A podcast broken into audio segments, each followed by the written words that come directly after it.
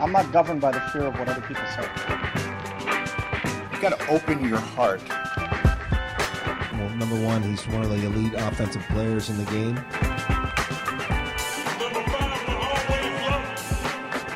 What is leadership like in today's football world? Good morning, afternoon, evening. I think it's afternoon by now. I don't know. I mean, it's a tough thing about recording a podcast. You don't really know what time of day people will actually listen to it. So, whatever time of day it is, welcome. Mike Sielski is to my left. Les Bowen is to my right, currently waiting on a phone call from Alejandro Villanueva, Villanueva. who, according to Michael Jack Schmidt, the Steelers should not. No, I'm just kidding. He is not a centerpiece player for this. I also think that English is his first language. yeah. Uh, Pretty sure, yeah. I'm pretty sure you need to introduce yourself, by the way. I am David Murphy. Okay. Now we We're- all know each other. As all of you smart cookies probably have figured out, we're going to be talking about the Eagles because Les Bowen covers them, and he would not have we would not have wasted his time on anything but. Um, we're also going to talk about the Sixers because everyone loves the Sixers. Oh yeah.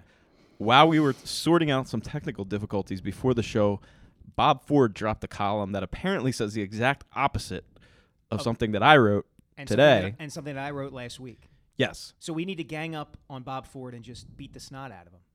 yes, That's how I feel. Yes. Which Les, mean, Les, you down with that? I kind of think he's probably right. Because you're both old. That's that must be it. Anyway, we want to discuss. anyway, the column was about Malik Monk. Yes. Uh, we discussed this on the podcast last week. Zach Berman is a big Ma- Malik Monk guy. I That's even more reason to assume that Ford is wrong. I think he's a very nice player, but I just don't think it's the kind of thing that you you go at number three. But we talked about that last week. We did. We He's a might we thing. we might get that in, we might get into that a little more. But before we do any of that, let's talk about Mike Schmidt Okay. because I don't know if you're aware, but Michael Jack went on sports radio on Tuesday and dropped a little knowledge on the Philadelphia. If you area. listen to Twitter, he dropped some truth bombs on the Phillies and their fans about Odubel. oh, is that what? So Twitter's coming down on Michael Jack's side? Uh, a number of them are. At least responses I'm getting.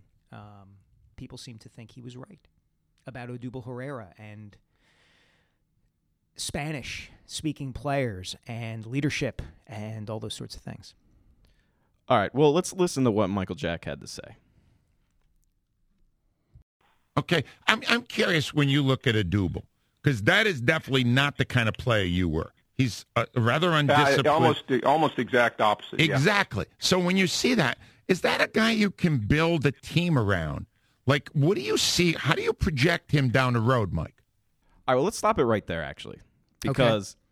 But uh, anyway, give me your impressions of how this interview begins. Well, I think the premise is off from the beginning. The idea the idea that Mike Schmidt and Odubel Herrera are in any way kind of opposite players. I'm not quite sure what Angelo is getting at there. I think that Well, you know what he's getting at. He's Well, I think getting that- at exactly what Mike Schmidt's about to say. Yeah, he's. I mean, but but the presumption is off. Like Schmidt was not known as a blue collar, you know, Pete Rose style scrappy Right. player. Isn't He- that why Philadelphia But- hated booed yeah. him? but he wasn't flamboyant. I think that might be the Okay. point. But what is but- flamboyant? He didn't flip Yeah. his bat, I guess, right, maybe? Right. Yeah, that's what he's trying to get at, I think. Uh, but the whole premise that you're going to build the team around Odubel Herrera, whoever said that?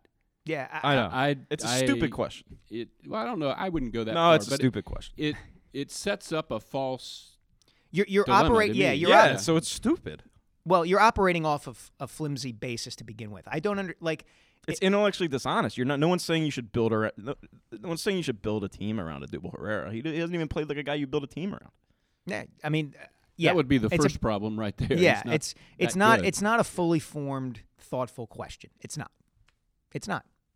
and it's like it's leading Mike Schmidt into exactly what he's about to say. Yes, it's about. it's very much like in a, in a dumb way. It's kind of like Tom Cruise leading Jack Nicholson in A Few Good Men exactly where he wants to take him. You Okay. know, um, this is the thing we want Schmidt to say. Let me give a false premise with a question to set him up to say it. All right. So here's what here's how Schmidt responds. Okay, I'm I'm curious when you look at Odubel because that is definitely not the kind of player you were. He's uh, rather Uh, undisciplined. almost the almost exact opposite. yeah. Exactly. So when you see that, is that a guy you can build a team around? Like, what do you see? How do you project him down the road, Mike?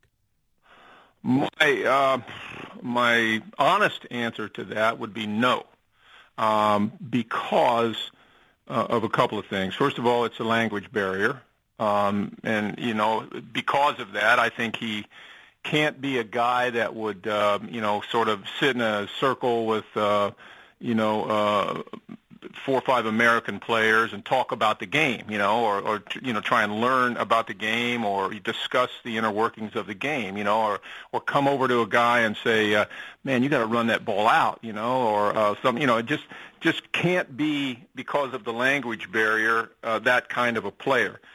So that right there is was the that that was the money. that was the that was the portion that you see quoted. yes, Um, yes. your thoughts? Um, here are my thoughts.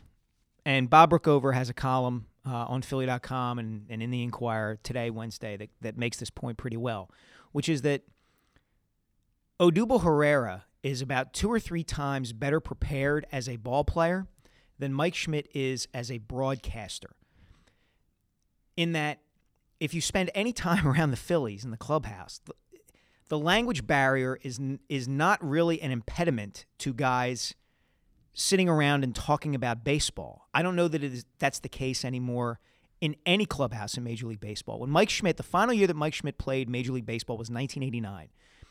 The percentage of players in the major leagues who were of Hispanic descent at the time was about 13. It has since more than doubled. So it's incumbent upon everybody who's around baseball, who plays baseball, to be able to communicate at some level with the guys who are on the team, and that includes the players themselves. And I don't know, Murph, you're you're you're probably around more the team more than I am. I I haven't seen any indication that you know in in recent baseball history that a player's ethnic background has in any way stopped him from being a team leader. Look at David Ortiz in Boston. Look at Carlos Ruiz in Philadelphia. Look at any number of players on any number of teams. The idea that you know Odubel Herrera couldn't penetrate a circle of Tommy Joseph, uh, Michael Saunders, and Cameron Rupp because he doesn't speak English fluently to me is ridiculous on its face. And anybody who's spent any time, significant time around a baseball clubhouse or in the Phillies clubhouse specifically, would know that. Yeah, I think it's a bad take, and I I kind of like Mike Schmidt. You mentioned 1989. It was so long ago that I was actually part of the Phillies coverage team that year. Um, it, I, think Mike Schmidt basically means well, but he's always been this kind of guy. He's always said really dumb things that he hasn't thought through and that he's had to walk back. Uh, Paul Hagen, who covered the Phillies for the Daily News back then, used to just say he's Schmitty. You know, he's he's Schmitty. Uh, that's he's a little bit Barkley esque in that way. He's not flamboyant like Charles Barkley, but he's very. He will say something that makes you wince, and it's it's part of his personality. Yeah, that, just a one one quick thing, Murph. That's that's the thing that I find offensive about what he said. It's not whatever racial undertones are there. I don't think he's racist. Um, you know, I think a lot of people are jumping to that very quickly. What offends me is the idea that people are saying, "Well, what he said was honest, and we need more honesty." Well, that's fine. I could I could think it's my honest position that uh, Frank Deford was a lousy sports writer. That doesn't make it true just because I believe Right. it and I'm honest about it. And if if Schmidt had spent any time on Saturdays and Sundays at home games when he actually goes to the ballpark to be the Phillies color analyst, if he spent a significant time around the team talking to these guys and finding out about what's really going on, he wouldn't have said what he said because he would have been better informed. Well, let's be honest. I I'll say this. I feel a little bit bad for guys like Mike Schmidt.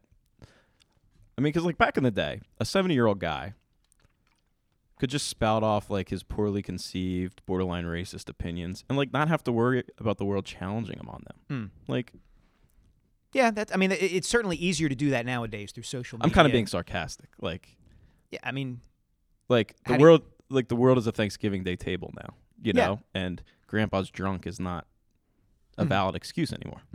And I think it's a good thing that guys like Mike Schmidt are finding out. I mean, like it's just a, a poorly conceived thought, and now he's probably realizing it as everybody offers counter arguments to his thought. Do you know what I'm saying? Yeah, I understand. Like it's a. what I think it's a good. You I, know. I, I- I think I'm a little more forgiving of a tiny bit more forgiving of people in that position. It depends on what position they're in. Like the same argument was always used with Joe Paterno while he was still coaching Penn State. Right. Well, how can you expect he's 85 years old? How can you expect him to, you know, to to not say silly things from time to time? Well, he's running a major Division One college Oh, yeah, football not- program.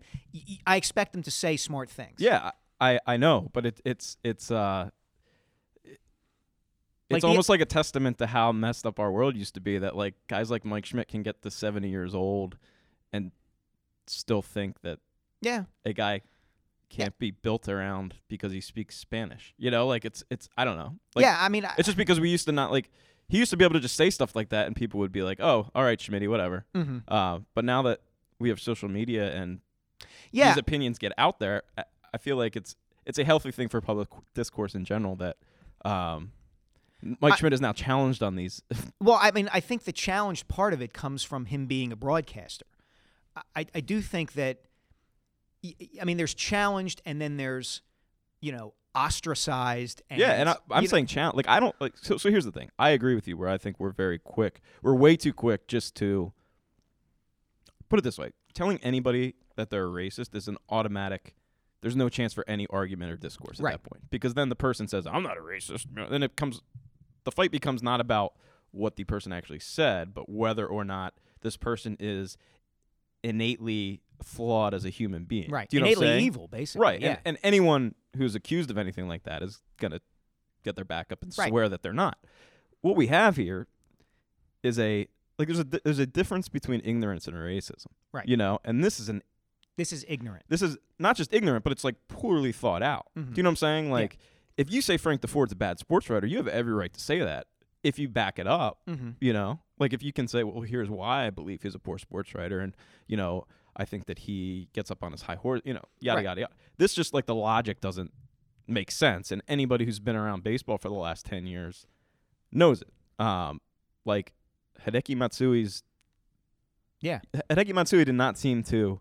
He was the most guy- admired guy in that clubhouse, uh, second to Derek Jeter at the time. Right. He Also won one- the MVP of the World, World Series when they beat the Phillies. You know, Yeah. and, and I think it gets back to the dishonesty. And, and look, Angelo, I think Angelo does a good job. Like he- he cracks me up. Um, but it's just like a dishonest question if you think about it, because it's just like no one's talking about building a team. First of all, in baseball, you don't build a team around anybody. Like he mentions Roy. Ha- did, did we get to that point where they talk about Roy Halladay? That might have been earlier in the interview. Well, yeah. Schmidt. So Schmidt says, you know, um, and really, when you listen to the rest of the interview, Schmidt kind of Schmidt's just babbling essentially, and like you said, Schmitty. It's it's Schmitty. Like every year in spring training when I covered the Phillies, we had it was called the State of the Schmitty. Yes. Where Schmitty would come down and he would be a guest instructor, and no one actually wanted to talk to him because like that's what you get. You Yeah. know, it just doesn't make sense. Like the guy just he's not like he's not.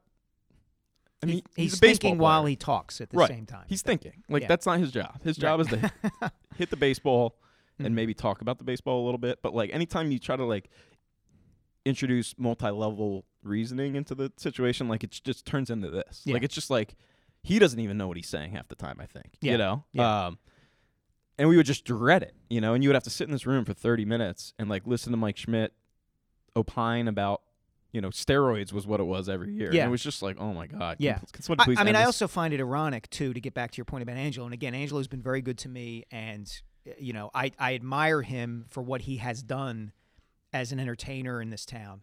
Um, but it's ironic that he's he has subsequently become outraged. He went on a ten minute kind of diatribe this morning about how people are upset at, or, or outraged over what Mike Schmidt said, as if.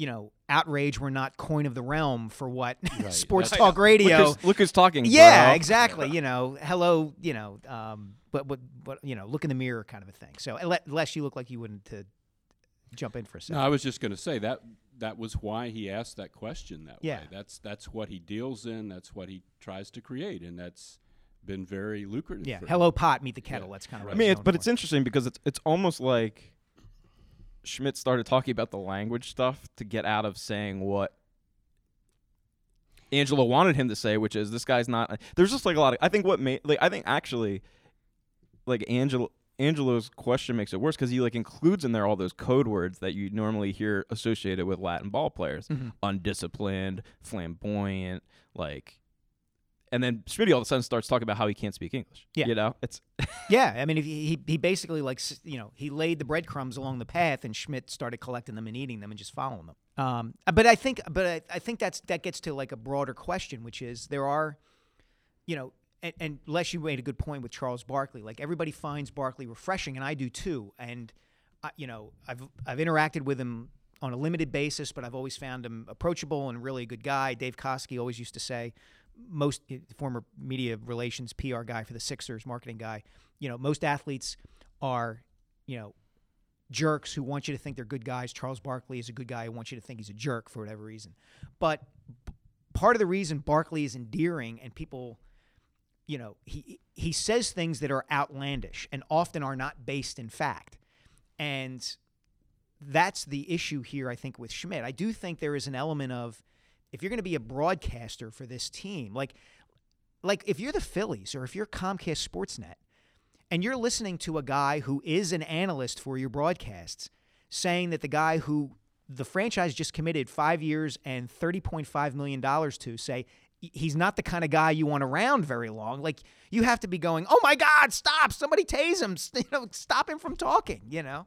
Yeah, I, I think that's right, and I, I, it's as a broadcaster, uh, Bob Brookover in his column today in the Inquirer made a very good point. I didn't hear this over the weekend, but apparently Schmidt on the air asked John Kruk about playing with Jayson Werth, Yeah. Who got to the major leagues seven years after Kruk retired. And that's not like, you know, you don't stone him to death for that, but that's not something you should go on the air. If you're going to ask about that, you should do it off mic, and then you know Kruk can tell you, no, I, I, I, I'm a little too old to have played with Jayson Werth. You don't do that in front of you know a million people. no, but again, that's kind of Schmitty. Like he just like lives in his own world. He's Yeah. very yeah, yeah. He's just very self-absorbed, and Yeah. like I don't think he like there was. If you actually listen to the broadcast last uh, his first year, I don't know if it was last year, or two years ago, but like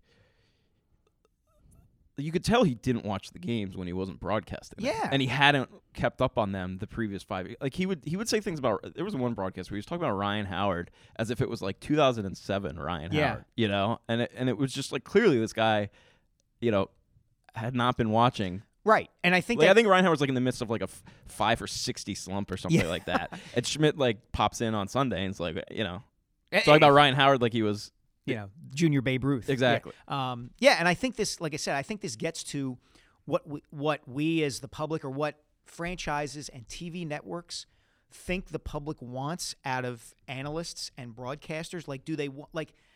It- was ironic. It's funny that this all happened. Saturday, I was over at my my parents' house, and the ball game is on. And I said to my my, I asked my dad, who watches every game. I said, "Do you know of anybody who tunes in to Phillies games, home Phillies games on the weekends, on Saturdays and Sundays, because Mike Schmidt is going to be an analyst? Like, is there any groundswell? Is there any evidence to suggest that by having Mike Schmidt on, they are getting back to what everybody loved about Harry Kalas and Richie Ashburn. Like, there's none of that. It doesn't matter that Mike Schmidt is on and that he's Mike Schmidt. You could find Joe Blow on the street, and if he's interesting and it's and insightful, people will listen to that. but that's before- broadcast. That's not just Mike Schmidt. That's No, I know, but that's my point I mean is- Ben Day, uh, you know But that's my point is that why is he on there? Like what you know? It's almost as if Phil, the Phillies and Comcast didn't do their they did no homework No, into no, this at all. They but just that's an on- industry. It's yeah, a- I like agree. Phil Simms, like Phil Simms sounded like a guy who had just moved to America from Germany, had like read a book about professional football and was trying to explain Yeah. what he was seeing, but like had no actual intuitive knowledge of the game, and it was like embarrassing. And and, and CBS finally. This is why Tony Romo is the lowest bar to clear. Like he's got a lower bar to clear than when he replaced Quincy Carter. Yeah, that's a good point. He actually might have Oh, replaced Drew Hudson. Drew uh. Drew Bledsoe. Yeah, No, Chad Hutchinson. was it Chad Hutchinson? I don't know that that Cowboys quarterback thing. That, There was, there was not- a lot. to, to kind was of a lot of- segue into the Eagles. Yeah, that was a lot of bad there. Yeah. Like that's the thing people forget about Andy's first. Like Andy's a great coach, Donovan great quarterback, but my God, the uh, go back and look at some of the quarterbacks. Drew were played. Henson. Dave Brown. Uh, I don't know if Dave Brown was there for them, but like the, the Kerry Kurt Co- Warner year. Yeah, Kerry Collins. it, was, it Um, was okay. it was Quincy Carter, Yeah. um, Chad Hutchinson. Uh, it, it, it was amazing. They, they had like three different. Drew Henson might have played for them. Yeah. Uh, Well, speak. All right. So speaking of And then the Redskins, you had uh, uh, Patrick Gus Ramsey, Patrick Ramsey. Yeah. It was uh, Jason Campbell for a lot of that. he All right, was but- actually probably the best He quarterback. was. So all right. So getting back to like, as long as we're talking about football players of the past, both of you guys wrote within the last few days about Jeremy Maclin getting released by the Kansas City Chiefs, and both of you kind of assessed the possibility of the Eagles making a play for him. Uh, Les, I'll start with you. This seems to me incredibly remote given the moves that the Eagles have made throughout the offseason at the wide receiver position.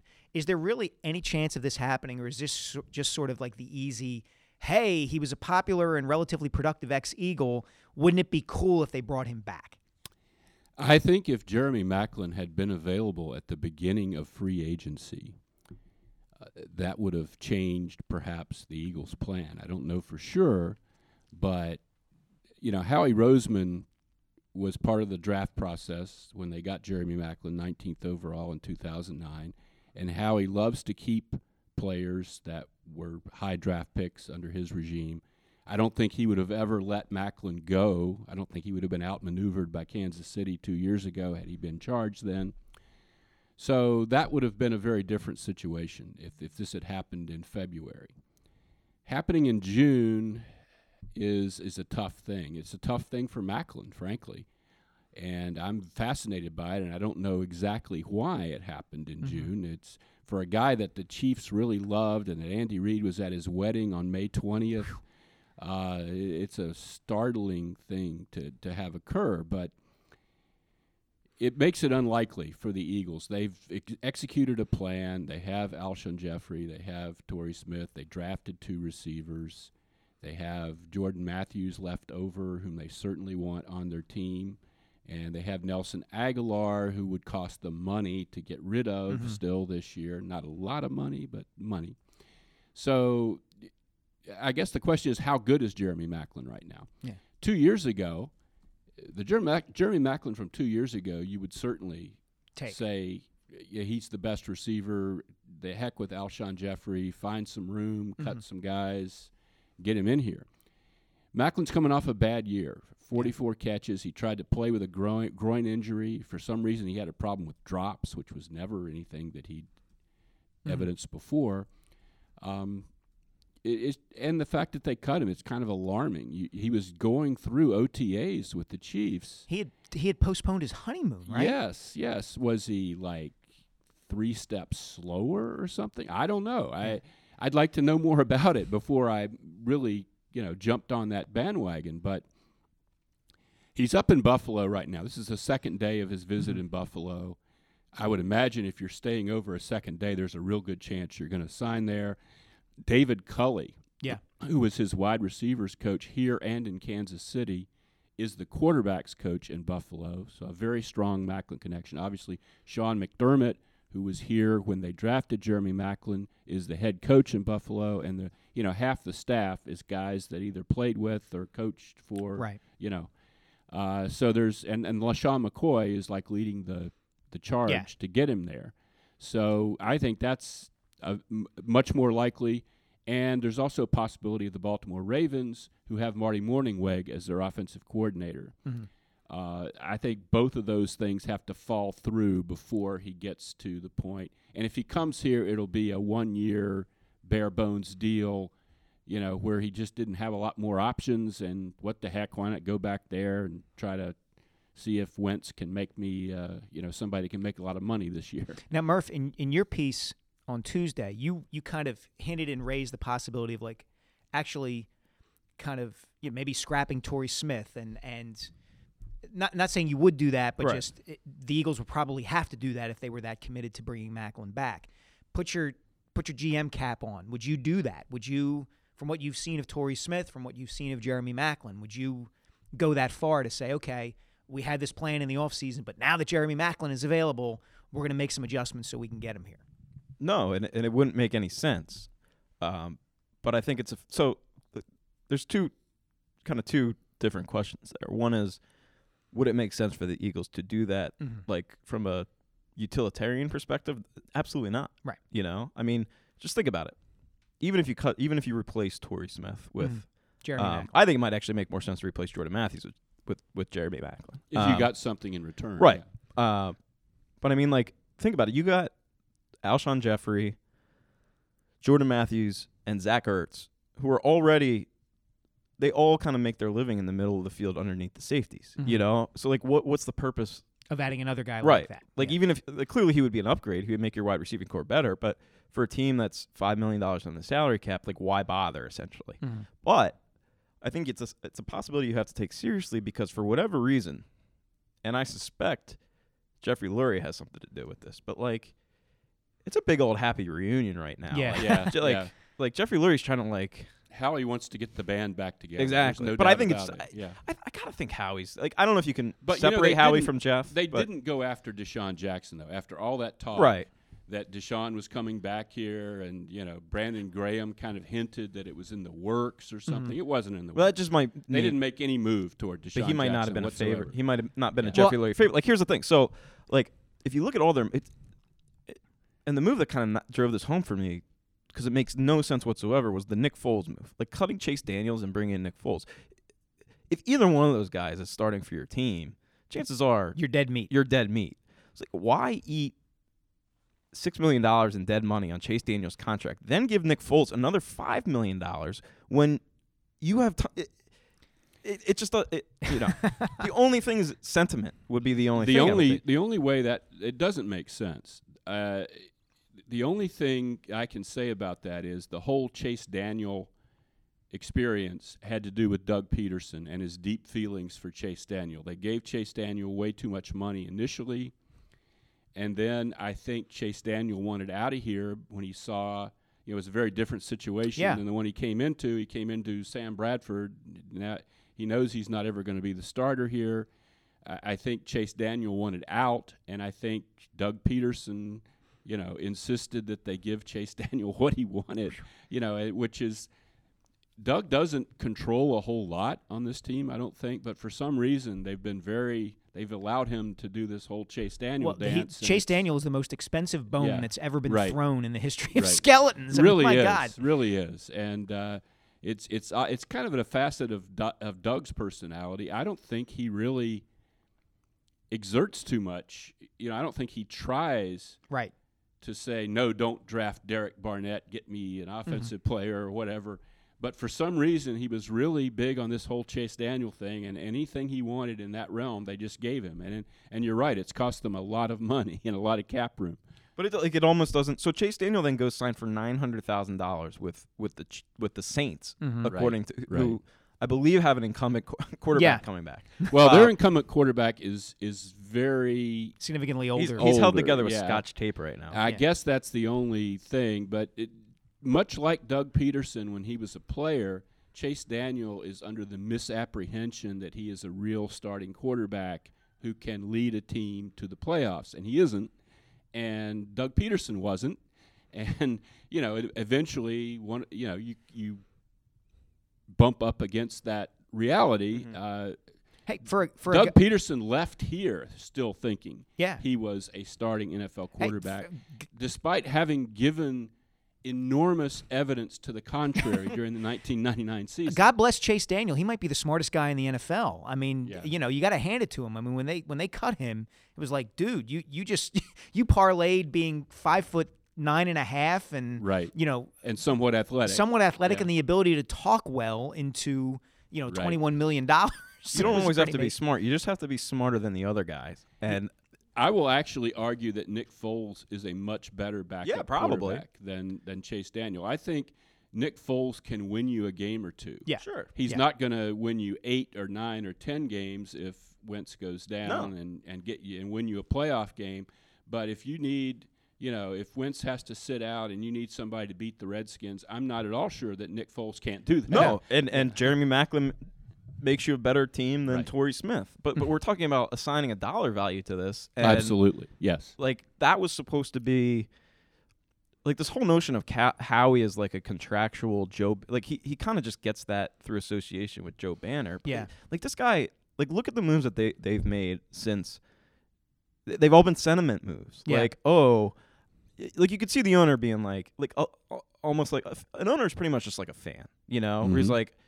He doesn't see Nick Foles through a uh, an objective football No. evaluation standpoint. He sees like Oh, ah, 2013 was fun. Exactly. Yeah, He which is- doesn't see. He sees. He looks at Vinny Curry and he says, "Why is Chip Kelly not playing him? Vinny Curry. Yeah, yo, Vinny Curry could have 20 sacks if he played. Let's give him. Yeah. Let's give him Well- nine and a half million well, dollars a year. Same it- thing with Zach Ertz. Yeah. Like Zach. The Zach. I'm sorry. The Zach Ertz contract. He's making. He's gonna count 10 million dollars against the cap next year. Zach Ertz. You know, like all. All of these signings together don't make any sense. Well, you know what I'm saying? Like you can't afford to pay three different tight ends.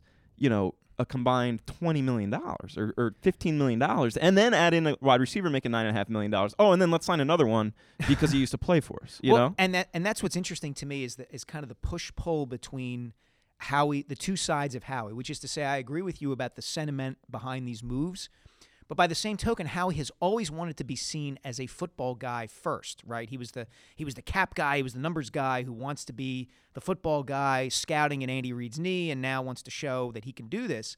So Eh, So in the meantime, he's like drafting these young receivers who he thinks are going to be his next set of DeSean Jackson, Jeremy Maclin, Zach Ertz guys. Um, and I don't like those seem in opposite to me. The idea that you would bring back the old guy who worked for you before, but at the same time, you still want to show that you can mine the talent. You know, ton- Yeah, you know yeah. the, the the the the quarry of talent to find Right. the diamonds in the rough. Yeah, you're you, this whole trying to erase the Chip Kelly era thing is is unfortunate in some ways. You know, you saw Eric Rowe Yeah. leave here for nothing almost. Uh, you know, there's there's a lot to be said about that. You brought up Dave Joe Banner a minute ago, and th- this is something that plays into what you were talking about about the cap and the contracts. Joe was very successful he always claimed that he was misconstrued about when it came to keeping guys here. Guys who left here were generally on like their third or fourth contracts. He always got the second contract. But he did it, they actually passed a rule against the way he did it, which was to go after a guy had a really good rookie year, Mm-hmm. go up to him in the second year and say, "Hey, it's a shame that you're only making seven hundred thousand dollars. Yeah. How would you like to make two million? exactly. Here's an eight-year contract. you know, I mean, and this worked over and over and over again. And the players, a couple years in, would realize that they had, you know, given away millions of dollars and would be unhappy. But he got that second contract. Well, the rules are different now. You can't do that. Right. You got to wait till the third year. at a Howie wants to get the second contracts with these guys, but He's it's overpaying, not as yeah. easy to do it. It's Yeah. it's much harder, Much more expensive. and and because they don't have the maneuverability they used to have, because Chip, the year of Chip, really gave them some cap baggage. It's harder for him to do it early with some of these guys, Mhm. even if he did it third year. Mhm. You know, he's kind of waiting until they're almost to free agency, like he did with Vinny Curry, Yeah. and they're paying what they construe to be market value, whether it is or not, which is never what Joe used to do. Yeah. Nobody ever signed with Joe right before free agency started, and they were going to go out on the market and make. Joe let them go out on the market and see what they were worth, and if they, you Mhm. know, then come back to me and we'll see, you know. Right. But it's almost like they're not. They're trying to recreate what was done before, but they're in a very different environment, Mhm. and it's just not applicable to what the situation is now. Well, we're in, let's talk about this year's team because we're in the second week of OTAs. There was also a rookie mini camp. Second week, Yeah. Yeah. and then there was a rookie mini camp prior to that. Has anybody jumped out at you? Um, I mean, just don't even. I don't even want to give you. Don't give me evaluation, but just like uh, like I noticed, Mack Hollins doesn't wear gloves in practice. Mhm. We're talking about when we talk about jumping out, we're talking about other than Paul Turner. Just right? like give me yes. Yeah. yes. Okay. No, all right. Yeah. I'm glad Just you're trying sure. to start that bandwagon. well, the the nature of OTAs. Paul Turner, who's like still 15th on the depth chart Yes. at wide receiver. fans don't get to see this, so I'll explain this real quickly. These OTAs, there's no pads and there's no hitting. So there's no way, for example, that Tim Jernigan is going to jump out at you in this unless he starts a fight with somebody, you know. or unless I you're mean, sitting against the wall in practice, at which point uh, the entire practice will stop and yell at you. Yes. Yeah. because that's what happened on. That's amazing. That's amazing. I, I think fan, I think people would be interested in that. Yeah. Um, so going back to Andy. Re- Any, you, you but anyway, but yeah, you sorry. asked me who was Oh, yeah, you're right, sticking out. sorry. I'm sorry. But let's talk about the wall thing afterwards. Talk about that Okay. afterwards. It's uh, y- you know, Matt Collins seems like a very serious, very prepared uh, rookie. Uh, Derek Barnett seems like a real work ethic. I'm here to to learn everything I can. You know, it really has thought out. You know, talking to Brandon Graham about pass rushing and stuff like that. Whether how much of this translates to the field, I have no idea. Um, I, I think Wentz looks just fine. He had one day, uh, not this week, but last week in the rain, where he was kind of throwing all over the place. And it's there's for some fans, this is metastasized into some sort of, you know, Wentz is all is up and down. What are we going to do? You know, that, that that's not the case. Um, you see Wentz taking ownership of the team in a way that he wasn't able to do a year ago, which is is obviously crucial. So yeah, Rasul Douglas uh, looks looks like a corner. Yeah, you it, know. it was interesting to piggyback on that. Torrey Smith on Monday, somebody had asked him about Douglas, and he said this kid is going to come along faster than people think.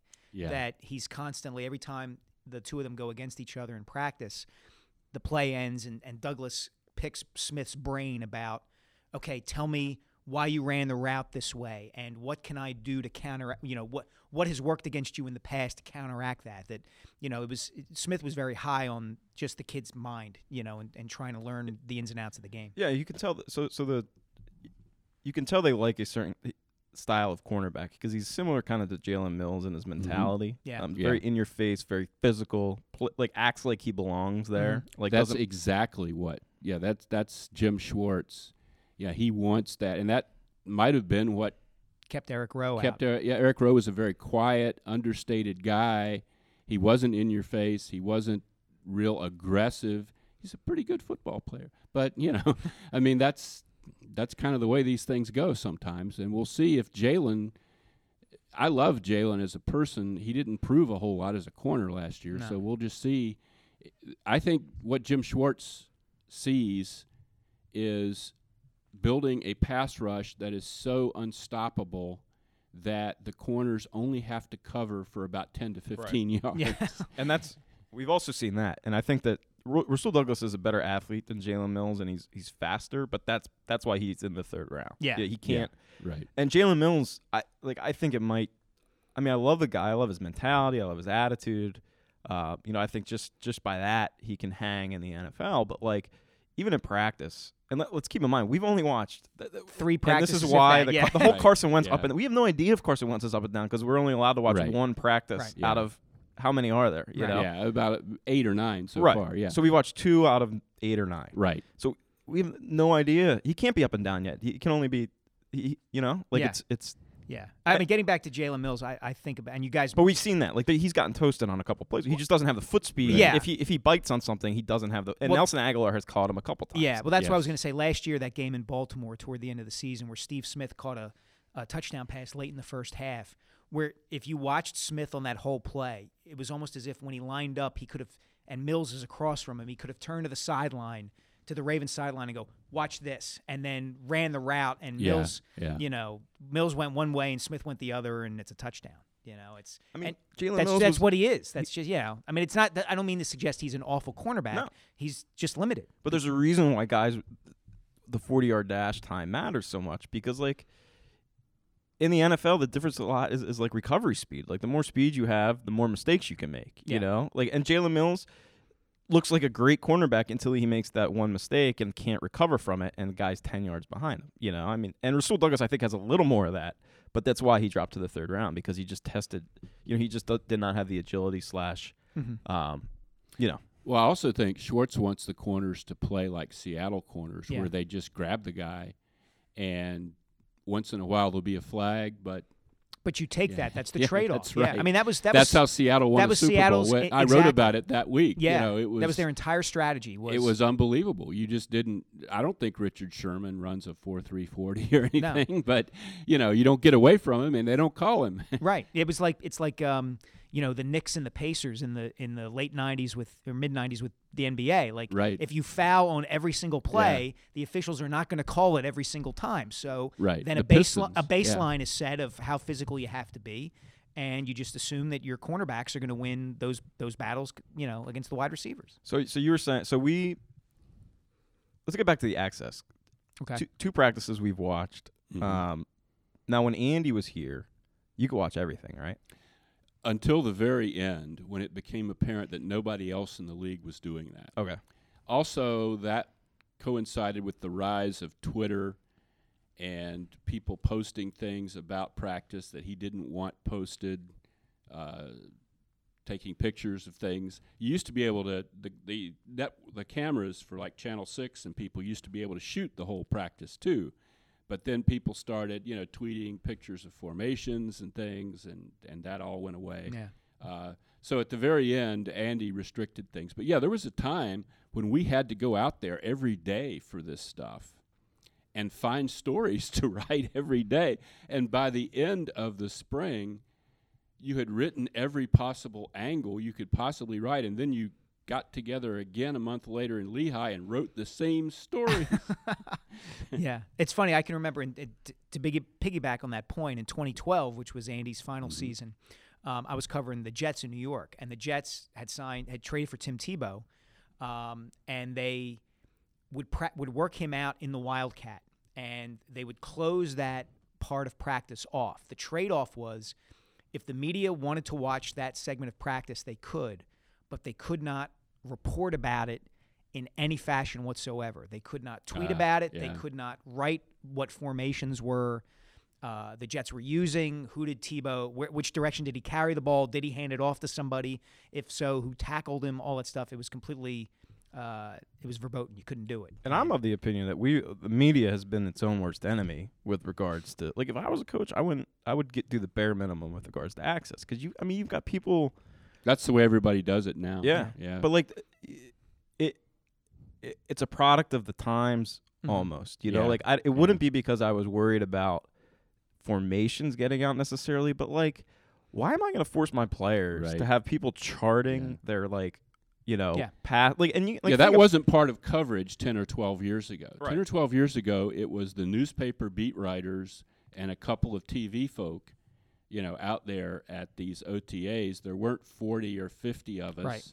you know, and nobody was really like, you know, putting together advanced analytics or anything yeah, like that. Yeah, and, off of, and- uh, and that's a great point, Murph, about the expectations it sets up. The idea that you know it, it happened again when I was with covering the Jets, and it happens now where you have people tracking Carson Wentz's completion percentage during In an OTA drill. in a In a drill, drill, and it's like, yeah. guys, this does not matter, and you're creating the impression that it does, Right. and that's and it and that leads to you know outlandish expectations. That leads to speculation on you know in media, talk radio, blogs, you know our stories, everything like that. I was on a radio show last week and.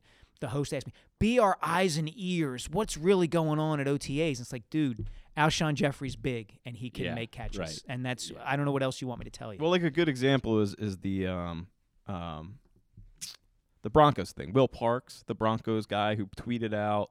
Did you see that? So so apparently he tweeted out video of practice, um, like via Instagram or something like that. And it, then the video was like three awful Paxton Lynch passes, Mhm. and like he got in trouble for that, you Yeah. know, because like it made Paxton Lynch look bad. Right. But like, look at that, you know, like if you send a camera out there, you could splice together a film that makes Carson Wentz look awful. Yeah, You know, that's and like that's right. where we're at in this Yeah. day and age. You know, I mean, you've got look back in the when there was a 24 hour news cycle, like a day to day news cycle, there was a natural natural contextualization mm-hmm. of wh- everything that you viewed before you previously filed. You know, like you watched practice and you said this is what happened and this is the context in which is. If you just tweet out a picture of Nelson Agholor dropping a random pass, like no one has any idea. Like it might be the only pass he's Right. dropped all day. yes, You know, Yes. I mean yes. it's it's not It might be the only pass he's dropped all week, given the, ac- the- Yes. the limited access. or like have. even if you're like um like they came around last OTAs I remember and said uh look we're doing 10 10 10s which is essentially like both it, it- it's almost like a uh, like a war game of sorts where like Mhm. both sides kind of know what's going on. Yeah. So like you can't really evaluate players based on these sessions. It's more about, you know, running through Right. plays and scenarios. Um but like people before the Eagles felt compelled to tell everybody like, "Hey, this is the 10 10 10, you know, this is what's going on." Yeah. Because otherwise There'd be people all would- kinds people of would be writing tweeted. like, "Ah, yes. Carson Wentz threw three interceptions." Look, Right. all, and then all of a sudden Yeah. Yeah. everybody has a Oh, hell connection in Philadelphia. loose, Like, yeah. what, I guess my question is, it's a shame, but like, what is the benefit to an NFL team to allowing that kind of stuff to go on? Well, you know? the NFL is an interesting case study in that regard, and I think I think the NBA is too, compared to say Major League Baseball or the NHL. I mean, the NHL, at least you know here in Philadelphia, the Flyers remain very solicitous of coverage um, because they know, in terms of relative popularity, yeah, Philadelphia's a great hockey town, but of the four major sports leagues, the NHL is fourth, and everybody Right. acknowledges that. And baseball is such that because it's every day, that's an awful lot to rely on just your in-house people to take care of that. So you want Philly.com and the Inquirer and and various outlets covering a team on a day-to-day basis. The NBA and the NFL are different animals completely in that the NBA's players are so socially so active on social media um, and have such personality. The whole league now is predicated on the personality and kind of the the gossipy nature of ooh is Kevin are Kevin Durant and Russell Westbrook getting along and you know what does LeBron think about this or that um, and the NFL is so big that and so kind of technical in what goes on that you you can cover the NFL and be popular and not go to a single practice. You can just break down film all you want. you can be Ray Didinger yeah. Yeah, yeah. Or Um, any so- any of a So number to of answer your, that's yeah to answer your question, Murph, I'm not sure what advantage there you know there is to an NFL franchise anymore. I hope I hope you know Anne Gordon and the Eagles are not listening to this, but I'm not sure what the advantage is to letting us see their soft underbelly in any you know in any regard. Yeah, I think there is an advantage. I, I think while the NFL is extremely popular, there are some disturbing trends in in viewership habits and ticket buying and so forth. Uh, I- think they need us to kind of keep people primed for this, interested in this, knowing which jersey they want to buy and so forth. I, I, I think they would definitely miss it if it weren't there. Um, I think it's good for their product ultimately. This is, however, this was Chip Kelly's favorite bugaboo, and it's kind of true. There's more media here on a daily basis than in, around any other team in the National Football League. And Yeah. I'm including the New York Giants because there are two teams in New York. Right. A, there are two teams, and B, football is not the number Right. one sport in New York. is the Baseball, yeah, is. it, and that is not the case in Philadelphia. right.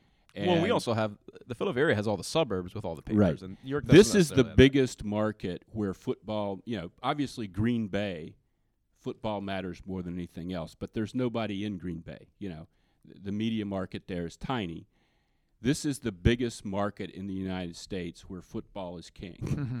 and I, I'll know I've told this story a bunch of times, but like three or four years ago, I was at a, I, I, I did a Sean McDermott story when he was the Panthers defensive coordinator. I went to some of their practices before a playoff game, and they had like 30 reporters there and a bunch of national people. And there was a player taking video of the fact that there were 30 reporters in his locker room. He had never seen this before. That's like Tuesday Yeah. here. You know, I mean, it, it's it. It's true. it's true. Look at the look at the team that represented the NFC last year in the Super Bowl, the Falcons. I've Yeah. covered them during leads in the playoff weeks, and they there are five reporters in their locker room Right. four days before a playoff game. I mean, it, that's Yeah. crazy. It would never happen here. Ever. Who, do you- who would you say is number two? Because the only other team, like the Cowboys, I feel like have always struck me as a team that yes, has a lot of media. Yes, Yeah. yes. but, like, is, that's the that only is other definitely comparable. it. That's the that's the one right there. That's the one that's comparable.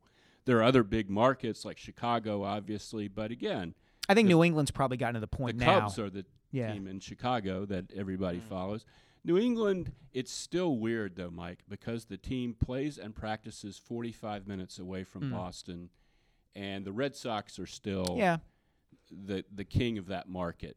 Uh, they do have media, you know, but it's I don't get the I don't think the connection with the fan base, even though they won all these Super Bowls, nobody goes out to Foxborough to watch practice. You know, Yeah. I mean, it's it's really weird. It's uh, it's a very different situation than It- here. It, it's it's different from the standpoint of how I mean it's almost collegiate in the way that they have taken Foxborough and turned it into a destination. It's, it strikes Yeah. me as almost Yeah. similar to what's happened with State College in that Right. if you go to Gillette Stadium, there's a mini city around that stadium with a movie theater and a mall, and it's like this gleaming uh, dot of modernity amid you know The just farms of the New farms England. of New Yeah. England. Yeah, it's it's it's pretty amazing.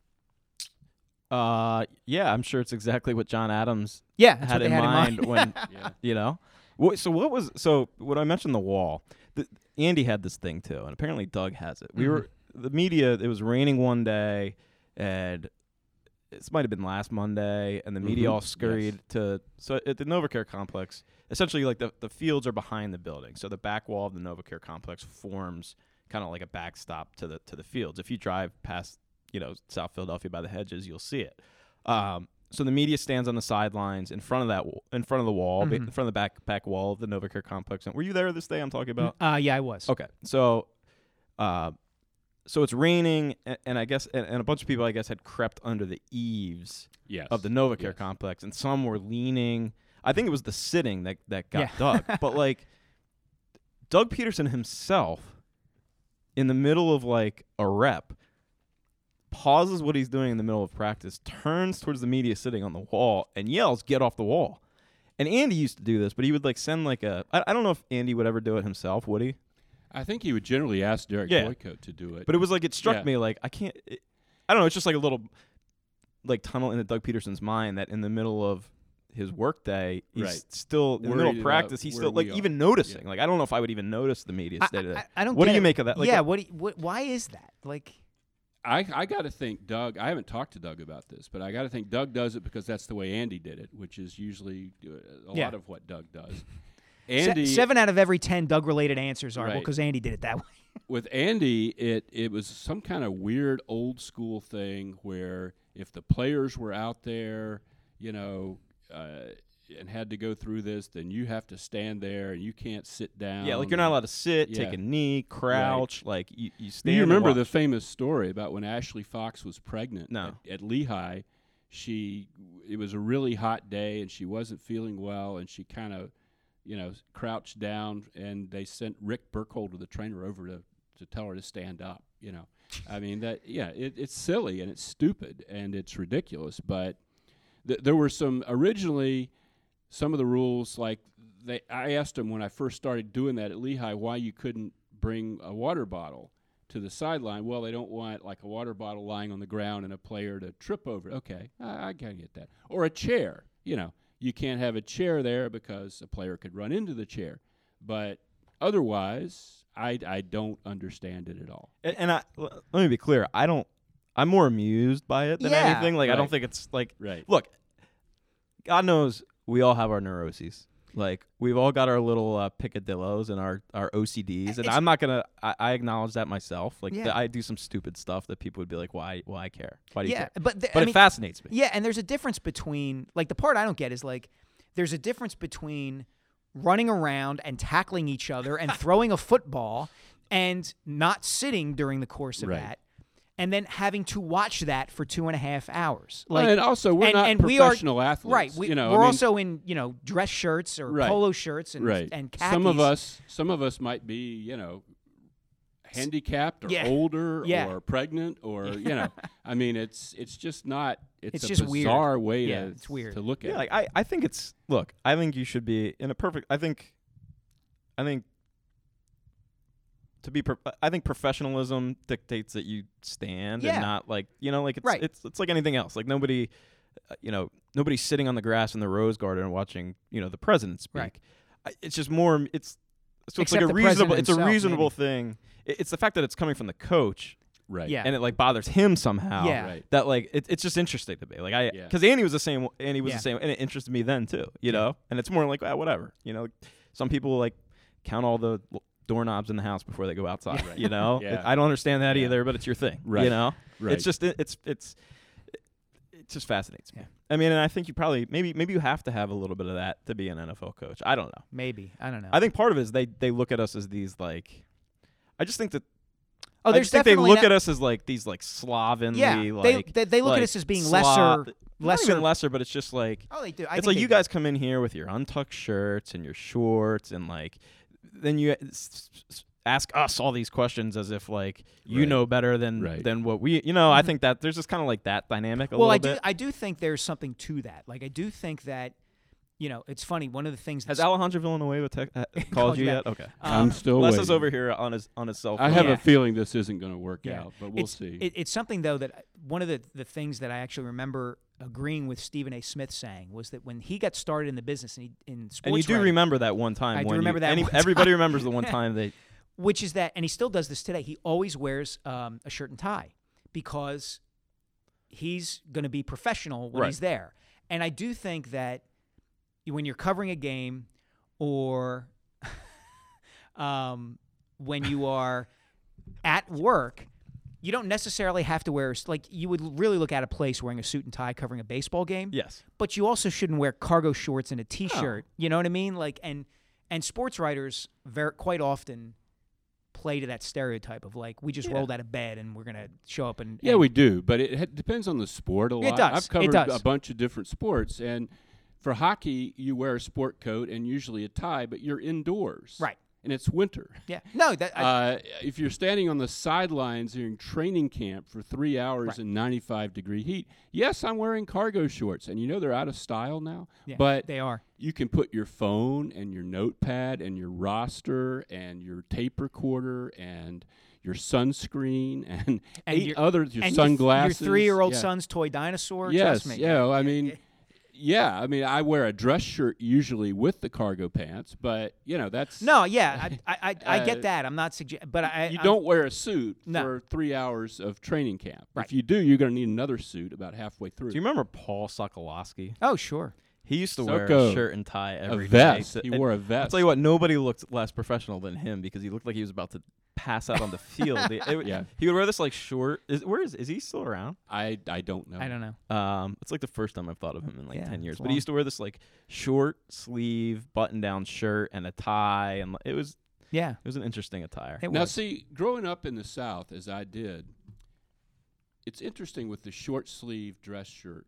I have a few of those now, but for many years I didn't because when I was growing up, the thing was if you're wearing a short sleeve dress shirt, you're the assistant manager at Wendy's. Right. You know, you're not a business person or a professional. A professional wears a long sleeve shirt and rolls up the sleeves. Sleeves. Yes. Yeah, it's interesting though. If you, they seem to be popular nowadays. Like if you cut Yeah, them, yeah. if they're cut thinner, you can Right. tuck them in, and it looks it's a kind different era. different but, era, very- You know, yeah. 35 years ago, you Every- were a, yeah. you were a nerd. If Yeah, you or wore you a worked in short NASA. Sleeve, Yeah. you know, uh, dress shirt. Yeah, I mean, come on. If Apollo 13 didn't bring those shirts back into style, Right. then nothing did. Exactly. I mean, Um, you also wore pantaloons, right? yeah. Yes. we'll see less in, Ja- in July training camp with the Zubaz striped uh, pants on. so what are you what are you looking when you go into Friday? I guess i- is the next practice Thursday. Thursday. Actually, we're going tomorrow. Yeah, it was supposed to be Friday, but now it's going to be tomorrow. oh well, now I know. Um, what are you keeping your eye? Like what? What do you when you go there? What do you? Or do you look at something? How do you watch practice? Do you do you look at? I want to make sure nobody gets hurt. Okay. That's job one. The very first, uh, I don't know what I think they called it. They called everything mini camp back in 2002, I think. The very first of these I watched was right after the draft in 2002, and the first day, the first hour I was out on the field, Correll, Correll Buckhalter Buckhalter. tore an ACL I was there that right day. in front of me. Yeah. So ever since then, that's kind of what I watch for first. and, uh, you know, I keep an eye on Wentz to see what he's doing, if there are no trainers around him and stuff like that. Uh, I do watch how the, uh, well, you kind of have to see who's there and who isn't because they don't really tell you if a veteran is skipping that day. You know, you want to make sure, like, it was really hilarious. The Marcus the day Smith. that we stood there for two hours, and finally at the very end, somebody figured out that Marcus Smith wasn't present. uh, but And, And that's, then- that and- somebody was Jim Schwartz. I know exactly. uh, that was the coaching staff, by the way. yeah. um, so you want to look at who's not there. Uh, but as far as really getting into the activity, I, I see whether receivers are dropping passes. I see whether Wentz is is throwing it all over the place or is hitting the receivers. You know, I, I see how crisply things run. You know, whether they're getting in and out of huddles and and whether they're stopping plays to say no, no, no, no, no, you're supposed to go in motion. You know, I mean that kind of thing is really what I'm not looking at. I'm really not looking at the lines Right. at all because they can't do anything. You know, there's no contact. Yeah. So other than some footwork and some hand placement that are probably too sophisticated for me, standing 50 yards away to even decipher, uh, there's nothing to watch there. Again, unless one of them hurts himself, like Tim Jernigan did the other day. He sprained his ankle. Um, so you know, I'm not watching. I'm not paying nearly. There are some people, as Mike was saying, who are trying to make a cottage industry out of this, of charting every little development of OTA. That is totally bogus. It's fa- it's fake news. Fake it's- hustle. Yeah. Yeah. It it has nothing to do with anything. Um, Well, it's dishonest too because again, you're dealing with a two practice sample size out of Right. Like, there's no Right. point in doing it because you're not going to have a complete Yes. data set. You know, fake news. um, yeah, Freaking mainstream and media, just- man. Just Up. up. we have this- Alejandro this- Villanueva. this might be it. I'm going right. to excuse myself. Thank here. you, Les, for joining Thank- us. Yeah. All Good luck with your interview. Everybody Yes, read his let's story when it comes out. All right. Later. See ya next week.